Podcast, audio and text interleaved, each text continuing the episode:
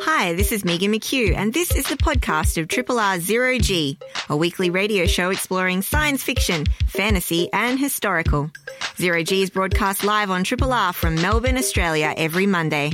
Hope you enjoy the podcast, and feel free to get in touch with us via our Facebook page or the Triple R website.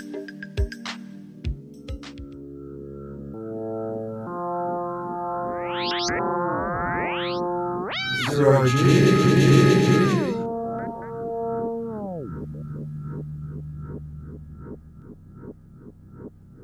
G'day! Welcome aboard the Starship Zero G science fiction, fantasy, and historical radio for episode number NCC 1274, entitled Picard, Any Card. Our podcast title today is Battle for the Podcific. I am Rob Jan, And Megan McHugh? and as you can gather from those titles, if you can, de- it's like a cryptic puzzle, isn't I it? know, we should do our own like cryptic crossword of Yeah. uh, episode names. Uh, you want to be careful. The the editor of the Trip magazine might be listening. That- I mean, hypothetically. hypothetically speaking. Uh, I think we actually did a word search, oh, like about you know, 15, 16, 17 years ago in one of the Trip magazines. the time has come back around again. Yeah. Anyway, uh, yes, so we're going to be talking about um, Picard. Mm-hmm. Official name Star Trek colon Picard. Yes. And also uh, Midway. I'm interested to hear your thoughts on that. Midway, just one of those. This is actually a whole thing about what what are we going to see at the movies. Mm. Sometimes it's just what happens to actually be on when you're in the cinema. The complex. At the time, yeah. The uh, effect of convenience. yeah. Because I was trying, I was really trying to get to see Underwater, Yeah. but there's only two sessions I where think I it's a am. limited, it's a very limited release from what I have yeah. gathered. Oh, I know. it's, it's frustrating. uh, and and as for Doolittle, well, I'm hearing such bad things Ah. about that, and I'm I'm unhappy. You've not seen it yet? No. You've not braved it yet? No. I mean, look, I may watch it. I'm not sure I'm willing to go to the cinema for it. Hmm. But I, I tell you, um, well, we'll tell you about that. What this extra link later on when we get to that. All right. Uh, okay. So Picard, um, which is on Amazon Prime. Amazon Prime, and CBS All Access in the states. Yes. So it got a few different places. It is, of course, spun off from Star Trek: The Next Generation, technically speaking. so it's in the uh, the Star Trek Prime universe timeline Yes, exactly. which is not the J.J. Abrams three reboot movies. Yes. So obviously, the latest movies that we've seen after the first one, we sort of have some uh, alternate timeline stuff, Mm-hmm. I guess you could call it. So this is going back to the original. Well, between the Abrams universe and the uh, okay, let me use the, the Star Trek terminology for this. They call the Abrams universe the Kelvin timeline after That's the right. starship Kelvin. Yes. Uh, the regular one, we can just go with the prime Hmm. timeline. okay, so and the prime timeline is the one with William Shatner as Captain Kirk. Exactly. The one we've known and loved for many decades. Hmm. which in which uh, Star Trek, uh, classic Trek or original series Trek is set. Animated Star Trek, if you remember that from the 1970s.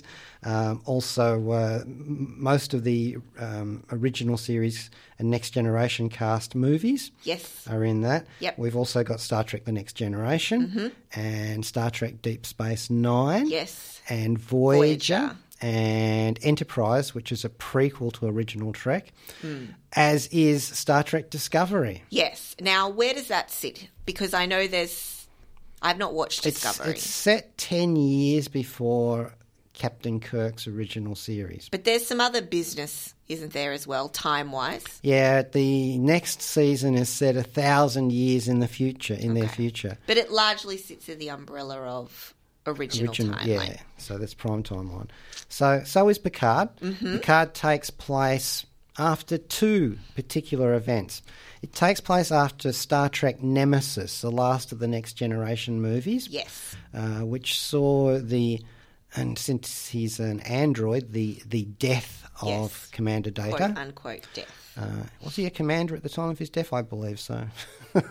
I'll get I'll get I'll get emails about that. Oh, you'll get emails. How about at the death at the time of the death of Mr. Data? yes. Yes. There you go. That's Okay. better. uh, obviously they ran, Safety for all. they, they run out of data. So you know, uh, Very emotional. very emotional. Um, and so this this series takes place, I think, a- an indeterminate time after that, but I know it takes place ten years after the explosion of the red matter that created the supernova that pretty much destroyed large chunks of the Romulan Empire, which we saw in the Star Trek reboot. Yes. Although it takes place in the original series universe. Yes. So if you're confused, I think they've done it on purpose. Yeah. Uh, for sure. For sure. But I suppose it's at least some markers that you can hang on to. I guess the most they, they sort of lay out enough that you need to know in this first episode really Hmm. about that um, incident. And, and look, I I did enjoy some of the Abrams movies, at least two of them out of three. That's, yeah, that's you really good. didn't like what was the one? Into Darkness? Was that Yeah. the one? Yeah. The the, re, the the poor photocopy of Wrath of Khan. Yeah, that one. I mean, I honestly think the first Star Trek was very refreshing and enjoyable. Mm. Yep, Came absolutely. out of the gate, um, had a lot to offer, good casting, good dynamic. Yep. Uh, I think it started to lose its way a little. It was held back a little as well by, um, I don't think, great villains in those movies. And that was Benedict Cumberbatch in the second one. for yeah, Christ's and sake. Idris Elba plays one as well. And Yeah, Hmm. I mean, they're fine, fine actors, but yeah, it just goes to show you put prosthet- prosthetics on someone. and, and you it's know, all sort of throws wib- them off. wibbly wobbly about whether there'll be a fourth one. There, yes, there is. No, there isn't. Hmm. Maybe Quentin Tarantino will do one. Maybe somebody else will do one. You know, Interesting. all off there, but it's all off happening off in a, in an al- alternate Semi um, reality. un, pretty unrelated, really, to Of- of- this timeline. Although Spock actually dies there. Yeah, well, yeah, not not They do- not Zach Quinto, but Leonard Nimoy. Yeah, Spock, exactly. You know, so well, that's and people who were involved in that first one, at least, Hmm. are involved in this Picard. yes, So there's, there is a crossover. yeah, I mean, I guess they're going to pick. The joy is they can pick and choose what they want to Hmm. include. But really, I, I feel like they're taking their cue off uh, Star Trek Discovery for a start, Uh, and. Um, as, as we were saying, there's a, there is some crossover between people working on that and this one. Um, Jeff Russo, the uh, the composer for a start, uh, all that sort of thing. So there there is definitely a crossover there, and there's some of the style that you can see.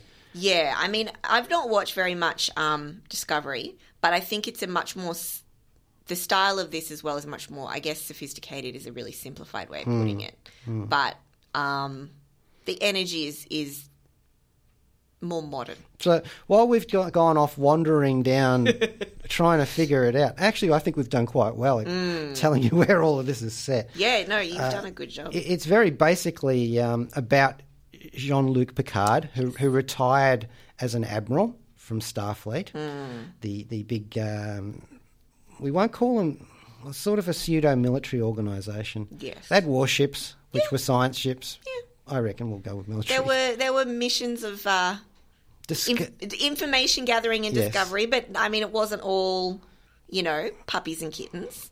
there was I, know, I don't remember a zombie story. But yeah, so Yeah. Um, we're pretty much following him here. I mean, which you can tell by the fact that they've called it Hmm. Picard. He's on the beach, swallowed the anchor. He's in the vineyard. Hmm.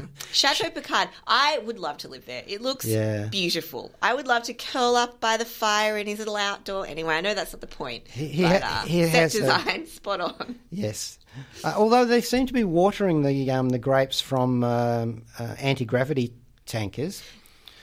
I did like there's little touches here and there of cool kind of I don't know technology notes. Yeah. I guess sprinkled throughout. I- I'm hoping it was an insecticide. I'm pretty sure. in I'm the- pretty sure he, he's in uh, the, in the 24. We're getting actually close to the 25th century. I think. Uh, in Mm. Indeed. The, in this timeline, um, I, I'm pretty sure they wouldn't use insecticides. no. They'd negotiate with the. I'm sure that insects. grape is created somehow. It's organic. exactly. Well, it- it's interesting because, of course, in Star Trek's time, they have these replicators that can that can well practically do anything. Um, you would think they're like you know the ultimate 3D printers. Uh, they can print life itself. yeah. Um, so, in, in the form of transporters, there's a crossover technology there. So the um, you would wonder why it would- wouldn't- people would actually grow grapes for real, and you realise that there's a reason for everything, and in this case, it would be just for the hell of it. Well, you know, he's a hobby. He's living the life of. I mean, this is the whole thing we open on where he's still obviously somewhat plagued by his time Mm. in Starfleet. he always has been, actually. Exactly. He's a very tortured character in a lot of ways. Mm. Um, Not the same since the Borg got him. no. And, and then the Cardassians tortured him. And, you know, there's been so many bad He's gone things. through a lot. He's gone through a lot. and and then of course you know the peace and serenity or what little you know what of it there is Mm. disrupted You know, this is a this is a guy who, as a cadet, got got stabbed in the heart Oh, um, by. Um, uh, oh, I, I, my face is gurning as I try and remember who it was. I think it was the, the Norsicans or something like that. yeah, so you know, there's he's he's a man of, of, of considerable depth Hmm. and suffering. and i mean patrick stewart i mean i don't even think we really need to go into it but he's really he nails it like i think that he does a very fine job of this older picard First time I saw him on screen was back in the '80s uh, in um, John Borman's Excalibur. with hair Uh, well, he had a helmet on, but yeah, yeah, actually, with a little bit of hair. the hint of hair into theatre. And, and I thought, you know, actually, he's a pretty good actor there. He's got a lot of energy on screen. I- I- Where was he going to go? And here, here he Here is. he is. Older Patrick Stewart just kills me though. Like he's Professor X in Logan, and I think there's some overlap here. Yeah. Like it. Oh, it just really gets me right in the feels. I just whenever old Patrick. I mean, I shouldn't say old. Whenever Patrick Stewart is sad, I'm sad. No. Uh, and, and, you know, the, the, the, the Easter eggs in this story are, of course, immense. Abundant. Yeah. Yes. En- entire basket loads of it's them. not even an Easter egg, really. It's it's not subtext. It's just text. yeah. You know, I mean, from, from him having um, uh, Earl Grey tea decaf. so I'm learning so much from this show. I didn't even know that tea had coff caffeine in it. Oh, Rob. I had no idea. I don't drink tea. I don't drink coffee. So you know, um, they just stick me in a, a vase every now and then. Exactly. Water you with that uh, So we, grape. f- so we find out yeah, with the grape the grape So thing. we find out that Picard's um, he's been dabbling in writing history books that no one reads. so he's um, he's because it's been ten years since that Romulan supernova. Yes. Uh, he's sought after by the media for for an interview. Yes, Uh, which, which just- is a great bit of exposition, I think, done quite well. Yeah, an info drop of, of, of magnificent sort of subtlety. And some great close ups of, of Patrick Stewart. Yeah, Oof. yeah.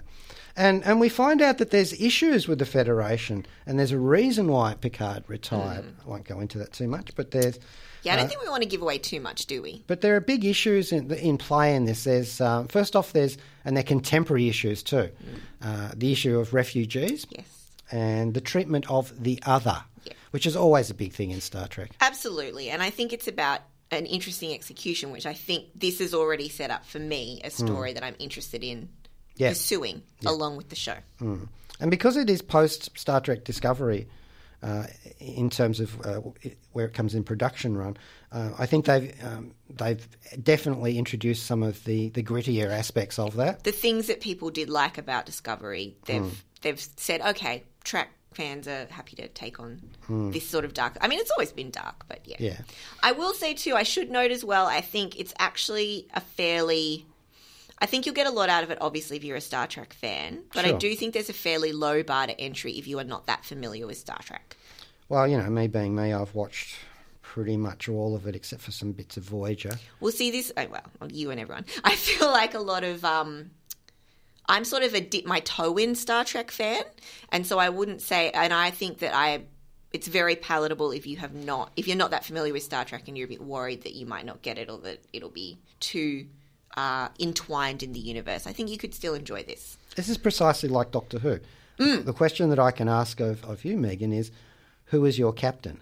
Oh well, it is Patrick Stewart. Okay. So I that would probably be the series that I have watched the most of and have felt the most for. Yeah. And the tone of that one I really like. I find it very comforting, and I love Patrick Stewart. So this for me, I mean, uh, yeah. So you, to be fair, it's already in my wheelhouse, but I do think they try to give you enough that if you're at least happy. I mean, obviously it's science fiction. If you know what you're going in for, I think you can still enjoy this Hmm. if it's one of your first track experiences.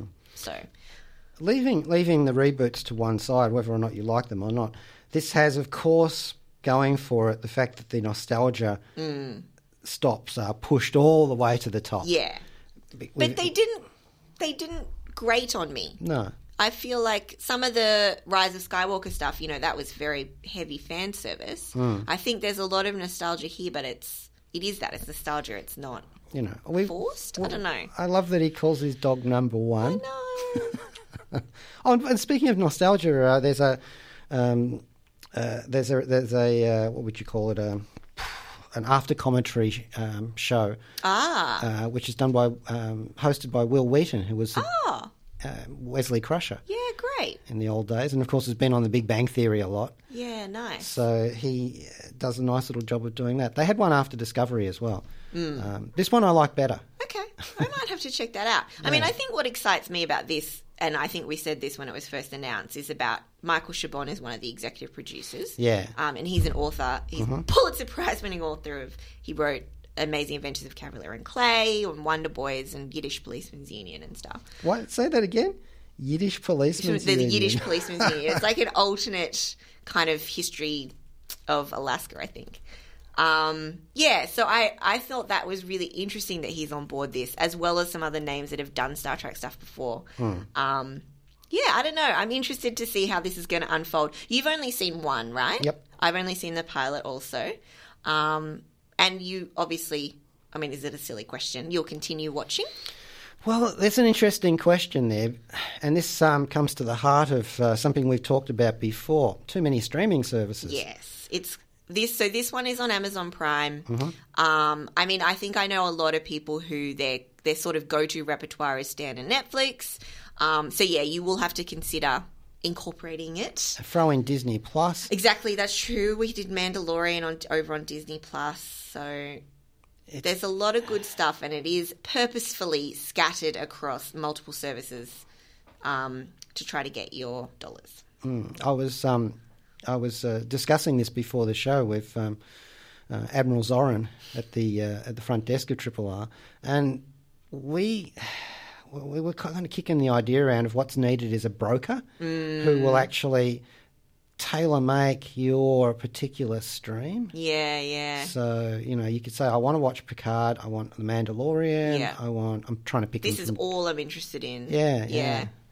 Except the rights would be crushing. Yeah, and I mean they do that on purpose because the more exclusive content, the more they get you on the platform. Hmm. You browse around, you realize you, you forget about it or you can't live without it. Um, like you forget you're paying for it. So I feel like there's a lot on Prime that I'm interested in looking at. So I'm going to keep with this. Yeah. Um, and I really enjoyed the first episode. I really just liked the tone. Yep. I mean, what it's introducing isn't a wildly original idea.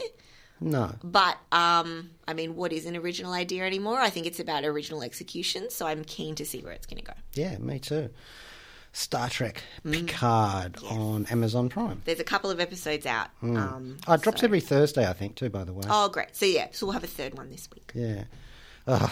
Yeah, so much stuff. You can get it on DVD. Now that's an interesting thing too. You know, you, you forget about um, DVDs, but I know that Star Trek Discovery Mm. are um, whole seasons on uh, Blu-ray I mean, I don't. Do you buy? You still buy Blu-rays, don't you? occasionally. I buy them, but like I, I don't use them. Like I have a couple that I bought, and then I just, I don't know. But what what about the day when it all goes down? But then I again, mean, but then that is my what. you'll have other problems. And Yeah, exactly. I'm not going to be like, I can't play my Blu-ray of The Shining. no, no, no, you- I can't. I can't stream The Shining. Yes, but I true. can play my Nor, Blu-ray. nor can I probably play the Blu-ray. I guess. you know, instead of the Mad Max sort of wasteland of people going after the gasoline, Mm. it'll be like we got to find the people who've got the Blu-ray stash. Where's all the content? Yeah, heading to op shops and on The Walking holiday Dead, houses. one of the big things in the uh, last season that I've been watching, or the latest, or the season that I've watched, um, they they put together a uh, a film night, Oh yeah, and they have to use. Um, it looks to me like they're just using uh, actual projectors with- Yeah. Mm. with, film. Far more likely that they crank up a Blu-ray player or a DVD player absolutely. off off of someone's solar power and just play that Yeah. on a, on a big screen. I mean, I think a lot of people don't even have anything that they could play Blu-ray on as well. Yeah, doesn't it? Can't you still play it on like Xboxes and stuff? Yeah, so I have consoles, so that's what I would play it on. Hmm. But if you weren't a gamer or anything, It can actually be hard to play on computers too. You have to get um, uh, a separate drive and then um, special software and Yeah, my computer doesn't have it. Had only has like two inputs. and the funny, you know, because this, this is all the, the futurist sort of riff. Um, we're all walking around with um, with tablets and stuff like that, that are, and phones that are all uh, not speculated heavily about in the original Star Trek series. yeah, exactly. You know, And I think, and we are also getting closer and cr- closer to her. Like, I think all the stuff that was in that movie, her, that's like emerging. I Hmm. Yes. mean, maybe not the sentient AI part, or is it? Who knows? Siri and Alexa and all those other things. But yeah, So, we digress. This no, we don't actually. this is all spot on for Star Trek. yeah, Actually, and I, I like. I think it's got a really lovely mixture of recognizable Mm-hmm. and like cool future stuff. Hmm. So yeah, and one of the good things about it is uh, they've got Jeff Russo doing the, um, who, as far as I know, is not related to uh, The Russo brothers? Russo brothers. Um, I I hope. I think. who knows? Who knows? I mean, it is Hollywood. Nepotism is Hollywood. gets you pretty far. Not that he's not talented. Which of streaming course. fir- service is that? Nepotism. it's the family streaming service. okay, so they've used um, um, some elements, particularly a musical instrument, uh, more or less, not the actual one. Um, that re- references an episode of Next Generation called The Inner Light, Mm-hmm. where Picard plays this flute. And so they've included elements of that in the uh, in the new score. Now I haven't got the new score yet, but what I've actually got is is the inner light Picard's theme Yeah, nice. uh, by Greg Nestor and Jessica Pierce, and this is from um, music from the Star Trek saga. So you know they've just got lots of different ones that they're using. Triple R on FM, digital, online, on demand, podcasts, and via the app. Kapla! This is Robert O'Reilly. Welcome aboard Zero G on 3 Triple R FM. We do not forgive or forget. Ah, I gotta love him, Gowron. and that was uh, the inner light Picard's theme from uh, a CD called Star Trek. The music from the saga, Greg Nestor and Jessica Pierce there. Oh, gosh. Hmm, I'm, I'm really excited to go watch the next episode. Yeah. I love that feeling. It's so nice to, I don't know, there's so much content. You forget about how exciting it is when you really latch onto something. Yeah, I think the nos- nostalgia thing is interesting. Hmm, Yes. Hmm. That's probably a big part of it. Okay, so I've been to see Midway. Yes, let's change tack to. Yes, alter War. course, general quarters, general quarters. Okay, so this is the um, uh, this is a movie about the Battle of Midway from World War 2 Uh, so it fits into Zero G's historical brief. Indeed. Um, although, you know, when I say uh, science fiction, fantasy, and historical, that's not actually the right word. We should actually be saying history Yeah. because I usually I usually add on historical radio, yeah, right. Mm-hmm. but but it, just sitting there by itself, Yes, it's odd. yeah, it's I odd. mean, we could change it up if you want. but I like it being odd. Okay. we go with the that. thing. We It- go with that. And I'm sure it's doing people's heads in. But That's all right. Anyway, uh, the Battle of Midway, a big, important battle in uh, Pacific Theatre of Wo- Theatre of World War II, took place on the fourth to the seventh of June in 1942.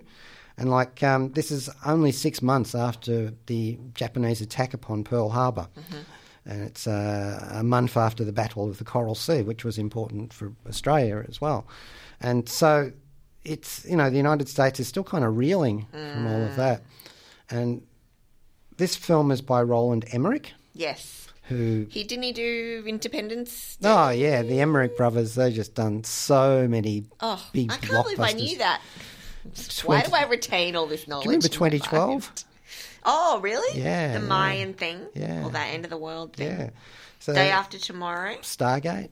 Oh, yes. He's, he's got a certain. Actually, it's uh, hard to remember the original Stargate movie after a Mm. oh, 11 or 12 or 13 series, uh, serial uh, season series, and then two spin off ones. Yeah. And, you know, but there was an original movie. Ah, I see. He also did uh, Godzilla. the Yep. Mm. Hmm. one from the 90s. Which Interesting. And he did the Stonewall movie. throw a few more titles at me. So he did Universal Soldier. Yep. Another big ticket one, 10,000 BC. Mm-hmm. Bit of a turkey. White House Down. Did you ever see that? No. Did you ever get into some Channing Tatum? No. It's more of Didn't an sound action thing. Um, yeah, Stargate, the Godzilla. He did the Patriot, Mel Gibson. Ah, yes, he did that instead of um, instead of Midway because Midway is a passion project he's been working on for a long time. Very interesting. Yeah. Um, and then yeah, he did a whole. He really got into the um, end of the world stuff with Mm. Independence Day and the Day After Tomorrow, and then Independence Day Resurgence. Yeah, which was pretty bad. So, and he also did Anonymous. Isn't that a Shakespeare thing? Hmm. Mm. Maybe. So he's actually hopped around. He's got some interesting. I'm assuming it's the same one. I could be wrong there. Um, he's got some interesting stuff in his uh, little repertoire. Mm, And a lot of them are big. You know, um, I think of him kind of like of as, as a, uh, a more upmarket Michael Bay, He's a blockbuster maker for sure. and I like his blockbusters better than I like Michael Bay's ones. I mean, Looking at you, Pearl Harbor. oh yeah, that was a real turkey. Okay, so uh, we've got this accomplished guy at- doing spectacle, doing this film. It actually came out in, on November 8th in the US, so it's uh, sort of like reached a tide mark over here. Yeah, it's a kind of a. I mean, it- I think it's a bit of an unfortunate time for it to come out. What with all the push for 1917, or maybe it's a good time. People are feeling in the mood to watch a war. Yeah, well, epic we'll go watch one unhappy war movie and, and then, then. trot on to another. uh, spoilers: the uh, um, the Allies win World War Two, you know, more or less. Rob, how could you? I'm sorry, but because I'm evil. I mean, where does this sit within? Like as we said, and sort of from looking at his repertoire, he's a bit more of a mainstream blockbuster maker, but he does have some cachet to him. Hmm. Where does this sit in the realm of war movies or historical leaning movies? Well, I think it sits quite well. Um, this is a, a- an important moment in history um, of great tactical and strategical significance. Um, it and um, uh, the Battle of Guadalcanal both were seen as per- turning points in the Yeah. Pacific War. So this particular interpretation it is is quite a, a nuanced one. I thought they did quite well with this. It, it actually harkens back to an old style sort of film, and okay, they focus upon several characters in this one, of course, because they by giving you the individuals, they lead you through the. You need the narrative. We know that. It's fine. Um, fortunately, none of them come from broken families. There is there a hate that. tortured backstory? Nobody has father issues. Oh, I mean, i- do they try to force in No. a love story? no, because they're already, the- the main characters of this are already married. Thank God. I don't like when they try to force in a love story. Anyway, There, there is, there is, um, there are moments when they uh, they check in with the um, Okay. dependents, Sure. and they show some of the impact of um, uh, of those waiting at home. You know, so okay. no problem at all with that. Uh, I'll get to the characters, and the actors and characters in a moment. Mm-hmm. Um, but uh, what I wanted to say first was that this falls into the, into a, into a number of sort of um, areas for films. Mm. Back in um, 1942, John Ford, yes, the John Ford, Mm-hmm. um, was actually on Midway Island right. shooting a documentary. Okay.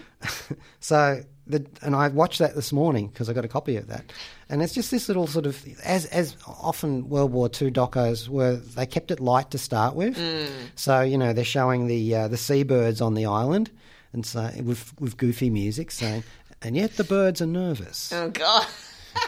you know. Um, That's good. And they got voiceovers by people like Donald Crisp, Crisp uh, Henry Fonda, um, all people from the day who are who are quite well known. So Yep. you know, so you've got this sort of a- Studio a, stuff. a character stuff of uh, talking to people at home, and uh, Mm-hmm. and then it drops into this full-on combat footage. Yeah, right. Um, 16 millimeter film, and Ford was actually shooting this himself Mm. along with uh, two other um, uh, cinematographers, um, who I will name here because they often get missed out Mm. Jack McKenzie Jr. and Kenneth Peer, Mm-hmm. who were assisting in the filming. And and that's just totally raw and Yeah. and this kind of footage actually ended up being incorporated in many World War II Film movies. sense. Interesting. Uh, and Ford himself was actually wounded Oh. um, In the- in the arm, got Wow. a, an arm wound, and and oddly enough, this is in the film, in the new film. Oh, okay. Yeah. Now, after that film, in the original one, he also did another one called uh, Torpedo Squadron, something or other, eight, I think it was. Um, and later in 1976, when they did a big budget all star epic of the Battle of Midway, which Yep. is also known as Midway, and the Battle of Midway, depending on which country it was screened in. Yep. Um, it was directed by Jack Smite. Um, this one had everybody, and this was a tradition in the 60s, Mm. late 60s and 70s. It had Charlton Heston, it had Henry Fonda, Okay. who'd done the voiceover, uh, James Coburn, Glenn Ford, uh, Hal Holbrook, who you Mm-hmm. might remember from Barney Miller and um, Welcome Back Cotter, I Cotter, think. yeah. Uh, Robert Mitchum, Cliff Robertson, Tom Selleck, R- Okay. Robert Robert Wagner, Selleck. Robert Wagner, uh, soundtrack by John Williams. It even had Eric Estrada in it, Ah, interesting. and of course, because this was the way it was, you had Toshiro Mifune playing Admiral Yamamoto, and Pat Morita in there as Oh. well. You know, so you, that was a very balanced sort of cast. It was a bit of a trashy kind of movie from a, an accuracy point of view, and they were incorporating footage from a number of other films like uh, Tora Tora Tora. Sure. you know, a lot of ones from that, and it was really, really, very successful in 1976. So we go into uh, much later on in history.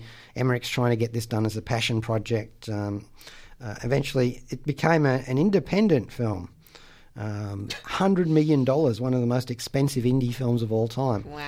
So he's got raising money from everywhere, and it shows in the uh, in, in the credits of little bits and pieces and Oh, right, stuff, okay. including a Chinese uh, substantial s- Chinese con- contribution Interesting. um, which I guess is deftly included in the film because there's a section that's done in China ah, I see. with a partisan who's being, you know, and, and the Japanese are being evil to Sure. Chinese So we can. Yeah. partisans, um, which is all true. Mm-mm-mm. You know, and it actually doesn't feel forced because of the way that they incorporate it.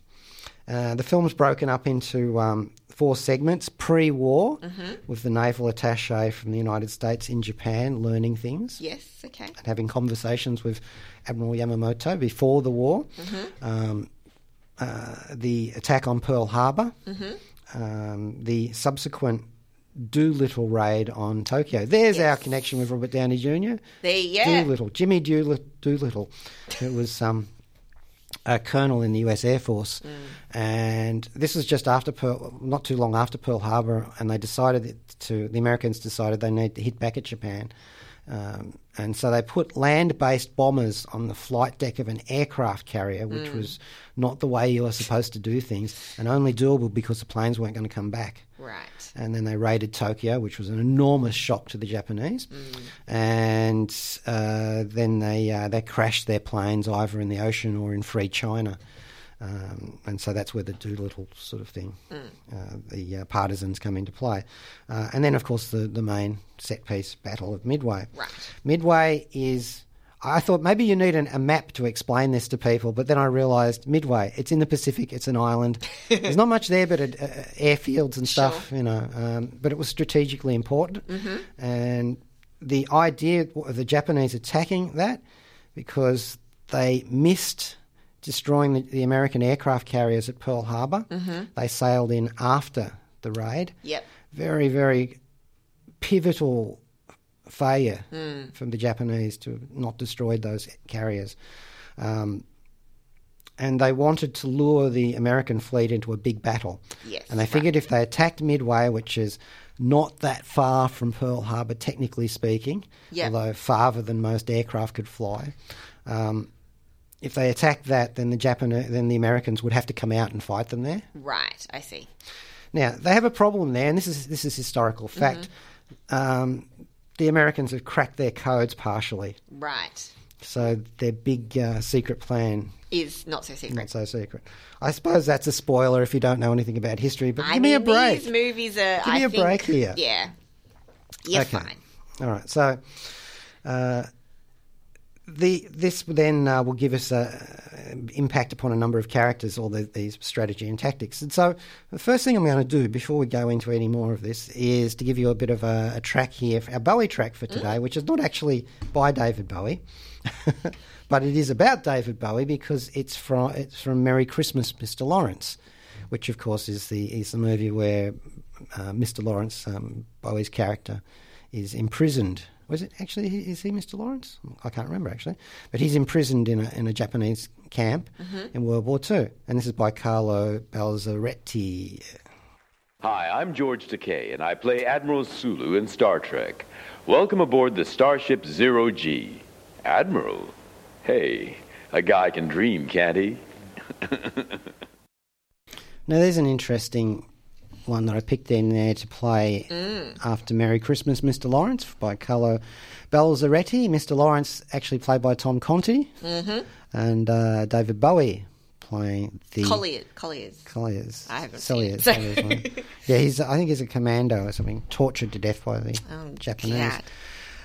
And George Takai, of course, is a Japanese American who suffered in the internment camps in um, the- during World War II, and his family were unjustly interned in there too.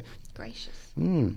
Um, now, so we are looking at the film Midway, Yes. which um, Historical details- war film. hmm And in, hot on the heels of the uh, 1917 one that we looked at last week. Mm-hmm. Um, now, the characters are broken up into distinct groups the aviators, Yes.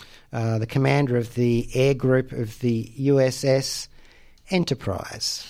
And yes, the Starship Enterprise is Is- named after that long lineage of uh, Interesting. American ships and space shuttles and so on, although it gets a bit complicated. anyway, the commander of the air group of the Enterprise is uh, Wade McCluskey. And he is played by Gaston. Luke Evans. Yeah. Yeah. He played Gaston. He played in Gaston. Beauty and the Beast. He did.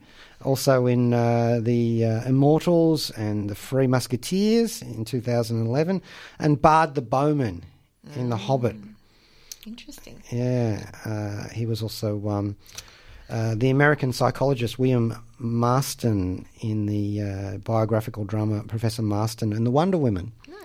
So, been a lot of this sort of stuff, and he, he is also a singer as well because he's Welsh. So, of course, he can sing. No, this is a cliche, but it's true. Um, and he has problems with a maverick aviator, uh, squad, squadron commander Richard Best, uh, played by um, Edward Scrine, Ah. or Scrine, actually, Edward Scrine, who's a rapper as well as an actor.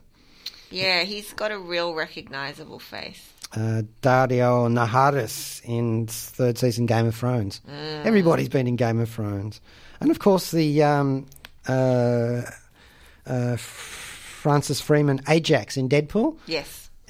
and uh, one of the warrior hunters Zapan in Alita: Battle Angel. Yeah. So we've seen him around before, and he, he really actually inhabits the role. Um, it's the kind of role I could see Chris Evans playing, but uh, in this case, it's played by this guy, and he does a very good job at it. He he's convincingly. Um, uh, hot-headed, but actually does have a character arc as he, be- he as he goes from being an individual pilot pilot to a uh, Part of a to a commander, you know, Yeah, okay. and that does you, you see the arc weighing him down as it, it goes along, which I thought was interesting. It's not often they bother to to Have- to do that. Yeah. in this kind, in this particular sort of all star film. when there's a lot to cover. Yeah. yeah, and there was actually. So a lot of the film is from his point of view. Okay. Um, or, or looking at his face, looking at the point of view. I'm sure that's because he's very chiseled and all American looking. Well, because he's a he's a, a dive bomber, you get to see his face a lot. Mm. There's as a lot he's- of close reaction kind yeah, of. Yeah, right. Mm. as he's bearing down upon the enemy. Um, but yeah, I think he does a fine job in this. Uh, Air Force Colonel Jimmy Doolittle, as we were talking about earlier on, Aaron Eckhart, Oh, love Yeah, him. Love his chin with his little chin dimple. but he is not two faced in this one. He um, he gets by in this, uh, and then we've got the uh, the U.S. Navyman, Mm-hmm. uh, Patrick Wilson playing. He's an important character in this one. Um, I love Patrick Wilson. uh, Lieutenant Commander Edwin T. Layton, who's in, in intelligence. And not only is he uh, did he warn Mm. about the Pearl Harbor attack and failed to convince his commanding officer, um, Bureaucracy. bureaucracy. Yeah. So we've seen him so much. Um, Watchmen, Night Owl, he played in that. Insidious. Insidious. The Conjuring. Lou Solverson in the Fargo series. Yes. Aquaman. Aquaman. Not yeah. his most memorable role, but No. look. Uh, and also um, Annabelle Comes Home. Oh, He- he- he's done some stuff. He- no, he's actually known as a, sc- a Scream King. Yeah, yeah. I mean, I just loved him in um, uh, Watchmen. Mm. And he has an important part to play, and this is worth saying before the Americans had cracked, partly cracked some of the Japanese naval codes. And um, it's very important the, the role that he plays in this as he bears interesting news along the way. Um, Woody Harrelson is Admiral Nimitz, and Dennis Quaid is Admiral Halsey. They fit these parts like, you know, hand in glove. Yeah. Perfect, perfect. As to be choices. expected. Um, they don't often get a lot to say. No. Um, Admiral Halsey is suffering from severe dermatitis, which is s- not as funny as it sounds in context of being in the Pacific and all the heat and the humidity. Yeah. Um, he, he's, he's Dennis Quaid is just great as him. You know, he's like it's the sort of role that Tommy Lee Jones would also step up to. Right. Okay. Ah, Yep. Uh, Yeah, and now Quaid is now in that sort of That. age group. Yes. That bucket. Mm. That vintage, shall we say? and um, uh, we've also got um, uh, one other guy whose name escapes me. I'm sorry. Um, Is it? he was the guy who was in who play, who was in the Dark is Rising and the Hunger Games, played Cato in that. Oh, um, Kean Johnson. Ian Johnson, yeah. Yeah. And in Vikings, he is uh, Bjorn Ironside. Ah, So he's um, I think that- also playing a a really. maybe that. No, no, I don't think that is him. I'm not sure who you mean. Mm. Oh well. Anyway, we'll move on uh, to the Japanese um, characters. Uh, Admiral Yamamoto is played by uh, Etsushi Toyokawa, who I've seen before in Sword of Desperation. Mm-hmm. Okay. And he's also m- really well known as being Ocho in the 20th Century Boys trilogy. Mm-hmm. Uh, and I also know him from Takeshi Miike's The Great Yokai War. So quite a Oh. Great veteran Miike. actor. Yeah, so it's like it's it is almost kind of like having Toshiro Mifune play Yamamoto. I mean, at least they're Japanese actors. That's all I have to say. Ah, yes. So he gets to he gets to um, give that great line. I fear we have um, awakened a sleeping tiger and filled it with great resolve, something like that. you Yeah. know. Uh, Vice Admiral Nagumo, a thankless role considering that he gets handed the blame for the Japanese uh, defeat, uh, was in Black Rain. Um, the, the actor uh, Jun Kunimura, Ridley Scott's um, Yakuza action film, and he was also worked with Quentin Tarantino. He was uh, Boss Tanaka in the Kill Bill movies. Oh, Yeah, he's, he's also making a role for himself in uh, Korean horror. He was in The Wailing. cool. So, you know, these these actors bring dignity and um, and it's not it's you know it is a thankless task playing playing the, essentially the villains of the piece in this film, but they they execute it extremely well. Um, there are some moments when the Japanese do some despicable things to people, um, apart from making war upon them, um, you know, killing prisoners and stuff, and torturing people and so on. Uh, and there's some uh, historical documented ones which are a little bit different from what actually happened, but I can see why they telescoped the incidents. Cause, you know, Yeah. Uh, I mean, ugh, it's such. It's it's quite. Is it? I don't know. These, Oh, and Jeffrey Blake plays Commander John Ford, who we were mentioning before, actually doing the footage there. Um, look, there's some historical f- weird bits in it, uh, a few things that um, you know the buffs have pointed out, like they've got the uh, the Douglas um, uh, Devastator planes carrying bombs and torpedoes at the same time, which they couldn't actually. Do one or the other, which is actually a plot point. The Japanese planes have the same problem. Um, quite a big moment in history because you have to change out the torpedoes or the bombs, if depending on what you're going after. yeah. A- uh, well, actually, it's the same target, but a, a torpedo is designed to let in water, basically, where a, a bomb is designed to let in air and create fires and stuff in, in the ship.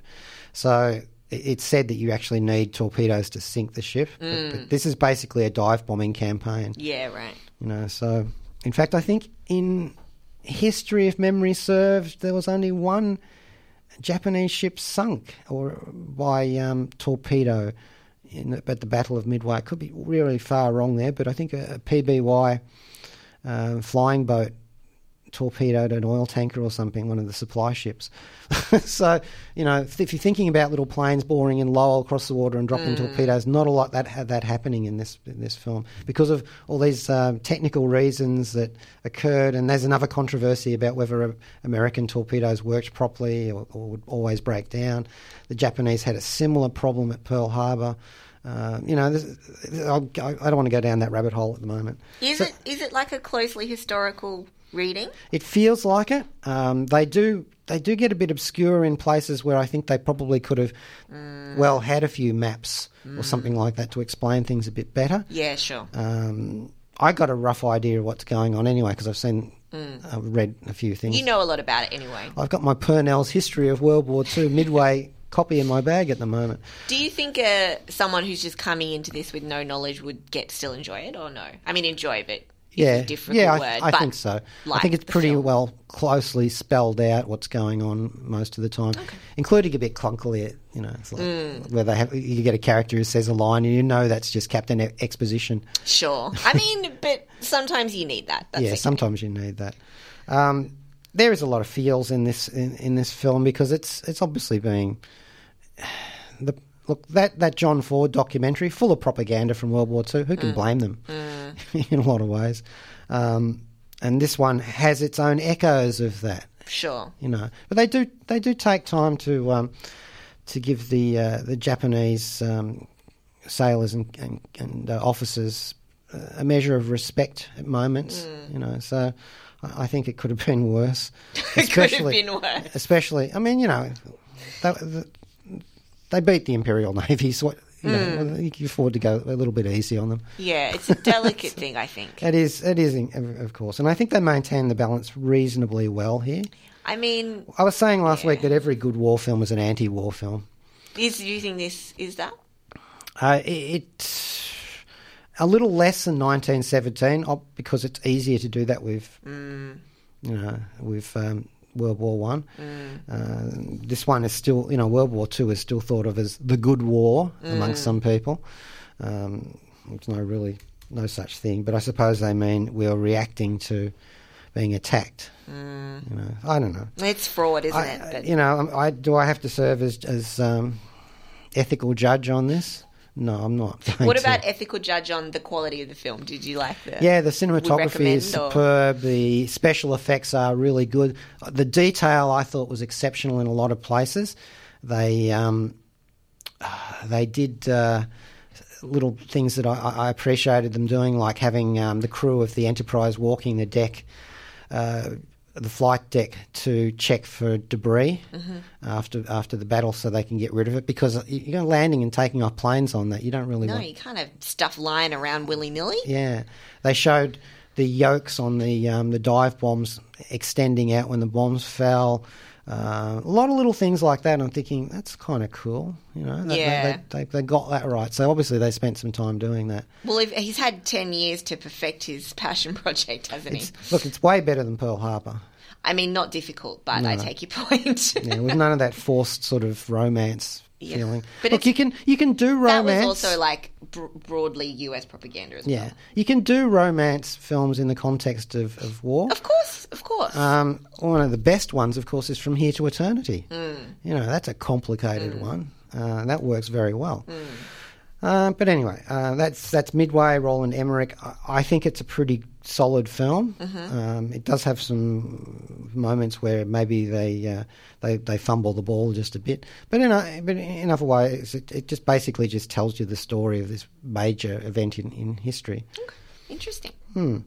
Uh, the soundtrack I thought was was superb, and some of the moments in it were really quite moving. Um, one of the things they did in it, and I'll just play you a little bit of a track here.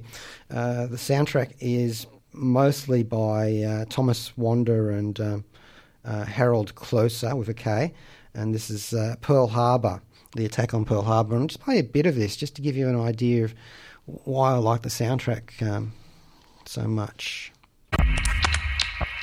Triple R.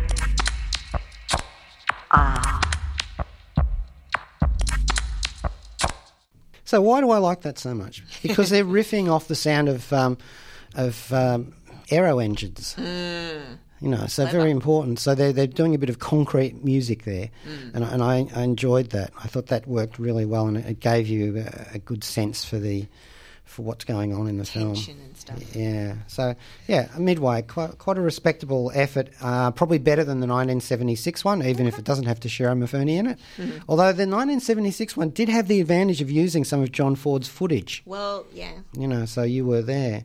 But they also just pasted together all this footage from other war movies. Mm. This one, it's all pretty much from uh, from the day, um, and the CGI works very, very well. I thought. I mean, I, I think I'll skip this one. No, I, I Yeah, like yeah. the occasional war film, but um, I don't know. I really, yeah, doesn't appeal. if I'm being honest, Yeah, I'll exactly. catch uh, Patrick um, Wilson in his next role. But if you are going to see it, it is one for the big screen. Uh, yeah, of course. Mostly those um, epics are All right, well, that's about it for Zero G today. Uh, flown by. do we have um, is Joe Brunatic is back. I, s- I think I see Joe's silhouette. I can.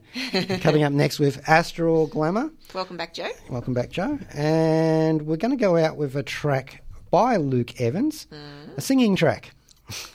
One of his Gaston numbers. No, no, I, I, I looked, looked at in his looked in his repertoire and I thought, oh, this is perfect in, All in right. context of um, Midway, because although the battleship Missouri wasn't actually uh, there at, at, at the uh, at the battle, um, uh, that song, if you could turn back time, filmed aboard that uh, battleship in contemporary times or near contemporary times. Um, Luke Evans has covered that. So here he is, uh, McCluskey from the film, singing If I Could Turn Back Time. I thought, okay. And that's it for Zero G. Thank you, Megan. Thank you, Rob. G'day, this is Rob Jan. Thanks for listening to the podcast of Triple R's Zero G, a weekly radio show exploring science fiction, fantasy, and historical. Zero G is broadcast live on Triple R from Melbourne, Australia, every Monday. Hope you enjoy the podcast and feel free to get in touch with us via our Facebook page or the Triple R website.